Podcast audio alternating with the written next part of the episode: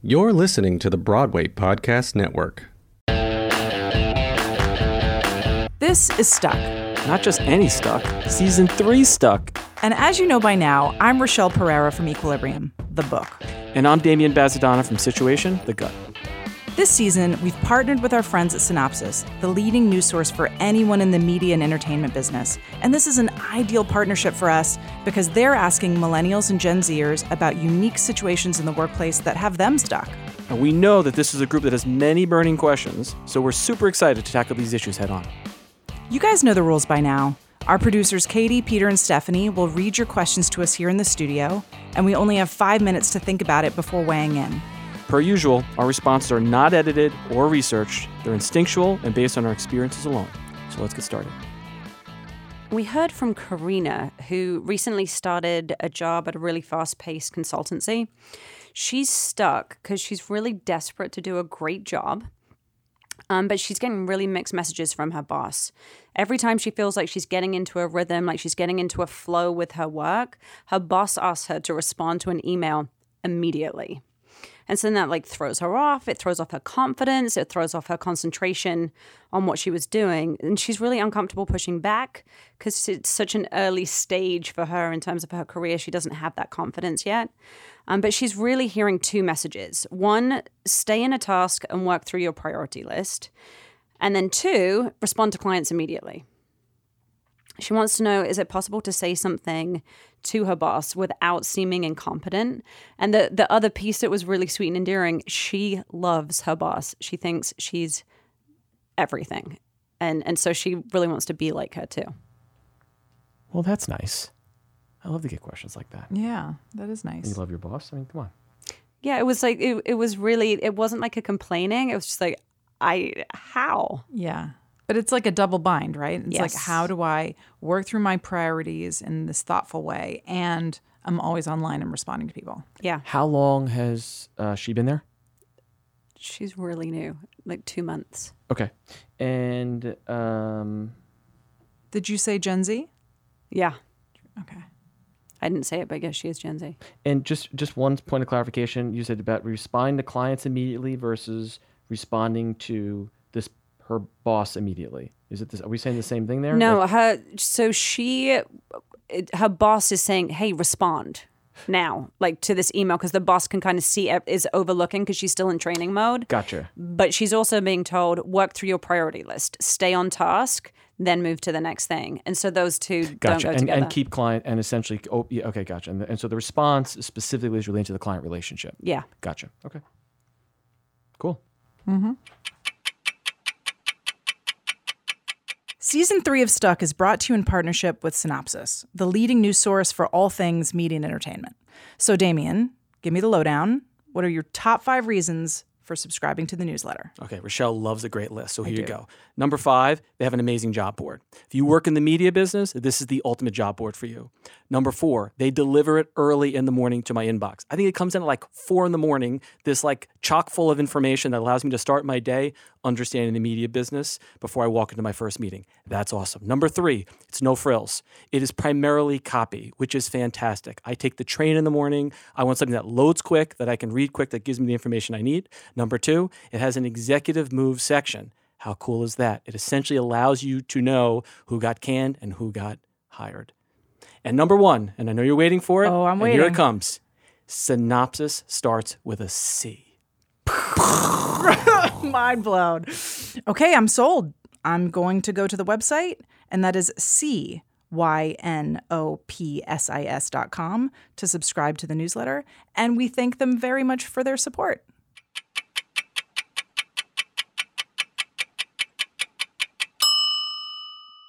I think that the work around uh, flow state and how to get into flow state and how to stay into flow state, stay in that state, I think is really, really interesting stuff. Lots of uh, cool studies emerging from the field of neuroscience around like how does your brain get into that zone, and I think that Karina is absolutely right that when she is in that flow state and she's being disrupted, um, that that is um, really going to have a negative impact on her efficiency. So she's right about the way that it feels, because the science also backs that up. Yeah.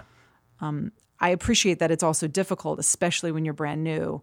Um, and your boss is saying, "Hey, keep responding to those emails." Like how to navigate that conversation, but the requirement, or, you know, the, her drive, her driver around this is like spot on. And this is an issue with pretty much every career in some way, shape, or form. This is very common. Like in our company, if you're a developer you're a programmer or something like that, the ability to sit and focus on a set of tasks without being distracted by the uh, unplanned is enormously beneficial, right? You'll just be way more effective, and being able to navigate the noise um, is is hard. And so sometimes you try to say, how do we create boundaries? The, the challenging part is the art of the client relationship. And um, I can relate uh, very specifically to the idea of the response, the quick response, the I got it. Because there's nothing worse than when someone sends you a note and you're just wondering, did they get it? Did it sit in the junk mailbox? You know, and uh, and I understand that could sound like a paranoid thing, but it's just there's something about like, got it. And I she listen, she's been there two months, and uh, her boss, which is fantastic that she likes and seems like has a great relationship with. This is all about rhythm, and it's about rhythm and expectations of of. Uh, I think that managing the client relationship is the headwind out of all these things. It seems like she's not having a problem with the tasks that are being outlined. It's not like she's calling saying, "I don't think I should be doing emailing," and saying, "I don't think I should have these tasks to do." She's saying the thing getting in the way is the client relationship, and the client relationship, as far as I'm concerned, the way that that is managed is a hugely subjective, is hugely subjective art form of how we do it. I've seen some that can manage it um, with a phone call, one phone call, and keep someone happy for a week. I've seen some that do it in different ways, and email, email is their vehicle. Um, so uh, to me, I'm like part of it is I think one way is just is to begin to converse with her boss more specifically around the art of the client relationship and his or her views uh, towards doing that. Um, right? I think that that's where that's where I think I would start uh, because it, it is that's the thing you can't control. We see this is this is very common in our own company. I, you know, it's so funny that you're, and I and I see why your brain would go there right away. Because yes, she does need to have a conversation around what are the response times that are reasonable for clients so that she's able to know that and stay within that. And of course, it's subjective and it depends on the client and depends on what their needs are and lot, lots of nuance to that. That's why it's called an art, right? Yeah, I would put the, the asterisk to that though. It's not necessarily to clarify the response time. It's just trying to have a deeper understanding of what makes a good client relationship in that business. That, that's what I'm driving at because it, it's not. I was if you look at the lens of like what is it cost, quality, speed to get two out of the three. There's a there's a cost for going fast. Do you know what I mean? And Yeah. there's a cost for waiting to get the right message. And so I think having an understanding what that balance is, I think is important. It's definitely not like, is it seven seconds or 30 seconds that I respond? It's just trying to get an understanding of what makes a happy customer and, and have an under, and by the way, two months into a job, you're not going to have that rhythm. But uh, the focus is, I think if she goes to the, her boss and sort of starts with a place of, of, uh, the, because the, the answer to the her question is the client relationship. That's the unplanned thing that's coming in that's throwing her off. So it's really what understanding what the, what makes like for example, what makes a successful client relationship? What are the tenets that we would look at going, this is what makes a successful client at this at this organization? Then she'll have her own interpretation of how do we get there.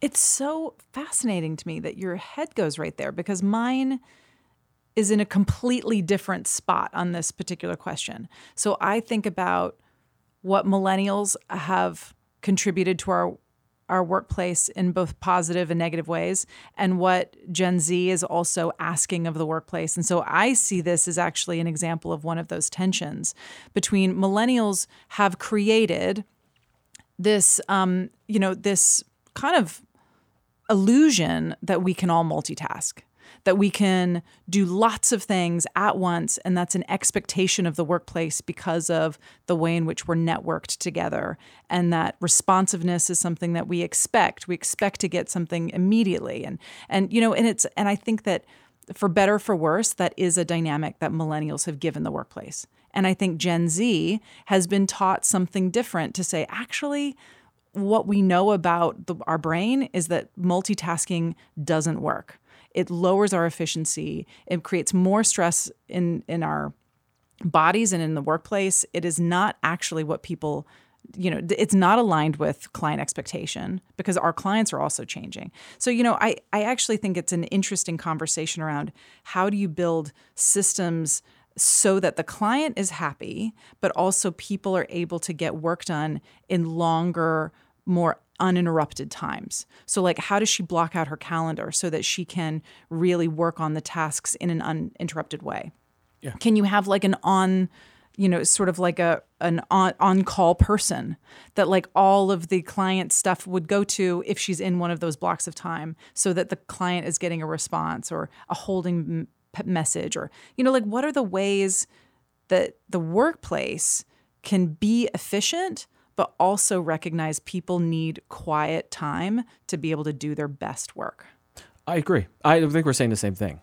I, I completely agree, and, th- and I think part of the point is she's been there two months to figure out Yeah. how can you get there. You know what I mean? Like, because I, I I agree. Like, so for example, if you want to, if you uh, uh, putting on a client hat, a client has business issues, and you're paid to solve them. Th- That's all. That's all that matters, right? That's how they view it.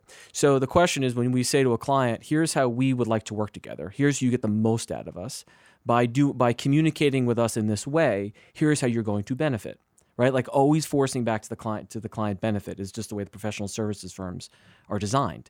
And you're protecting your employee. You're doing a whole bunch of different things within that in the right way. Um, but yeah, I think I just think anyone too much the everyone's expectations of how they manage a client is different. Some people act paranoid and they drop everything when the client calls. Some are patient, um, but I think you got to get on alignment. I just it, I'm assuming that like um, well, I would say the the health of any business is the health of their employees and the health of their client relationships. yeah So this is just all this is is a balance of expectations of that. yeah Um, and again, the cool thing is she likes her boss. So I, to me, I'm like, this is just this is the the the the management of the unpredictable is just what needs to be defined. yeah The, the guardrails. How are we talking about that? I, so to me, this is relatively straightforward. Yeah. I, I think that the conversation hopefully won't be too complicated for Karina eh, because if she goes back to her boss and says, Hey, like, how do you do this? Because she, Yeah. because no doubt the boss has the same problem that she does. So it's like, what are the techniques that you use so that you're managing your workload and you're being responsive? agree. And so it, that it's more of like a teaching moment versus a these are the things that I need in the workplace to be productive, I which it's too early to have agree. that, right? Mm-hmm. But you know, I think also, you know, I've worked with clients before who say we have to respond to our clients within 30 minutes because if our clients don't get a response in 30 minutes, like this will happen and this will happen and all of these like terrible things will happen. And I just call like bullshit on that. You know, like I just don't believe it. I think, you know, you know, I don't know, like if you're in the bathroom and you miss an email, you're going to come back from the bathroom, you're going to answer it. Yeah. But like the world is still going to turn. Yeah. You know, so like I just part of my frustration around this conversation is I think extending um it, like going back to the client management conversation like what is what is the right way that we treat our clients so that we're also given a little slack to be able to also man, you know manage our time and do the best work that we can for them Yeah, and the way I've always handled client relationship is was it do unto others as you want done to yourself. Like how, how would I would like have an issue if you emailed an attorney, you emailed your accountant, you emailed somebody a question that was important to you. It's always nice to hear, got it. I don't need the answer. I will get back to you. Great, that's all I need to know. You will get back to me. I think get back to me. Like we talked about. It. Like this is one. You know, I'll get back to you on this date. yeah or whatever that is. acknowledgement Acknowl- acknowledgement. I think that's a big one. And I think that the idea of the client relationships and the idea of acknow- management of that, acknowledgement is very far underrated because we go, well, we'll get to you. Like, what are you being so worried about? I think acknowledgement is way bigger than people realize in that client relationship. And so, and it gets lost. Somewhere it gets in the mix there. What, you want me to drop everything? It's like, no, just saying, I hear you. Um, that's a very human response that people like to get. So, Yeah. So I guess our our fundamentally our advice to Karina is have a conversation with your boss of whom you like about how to navigate this, how does she navigate this, and what's most important to the client moving forward. yeah, and kudos to you, Karina. You're two months into a job, you're already identifying where a potential issue is and you're trying to address it. Good for you.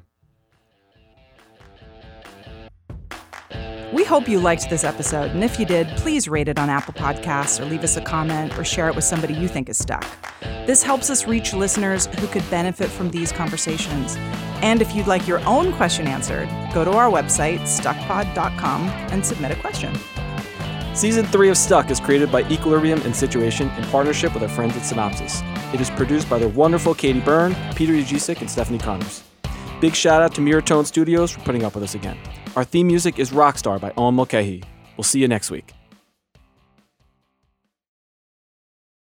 Hey, it's Leslie Odom Jr. here on the Broadway Podcast Network to tell you about the Rise Theater Directory, a program of Maestra Music. Rise is a national online resource designed to connect and empower backstage and administrative and creative theater professionals from underrepresented backgrounds. If you work or aspire to work in the theater community, this can help you find your next project. And if you hire theater professionals, search the Rise Theater Directory to find your next team. Create your profile now and get more information by visiting risetheatre.org. That's theater with an R E R I S E T H E A T R E dot org because only together we rise.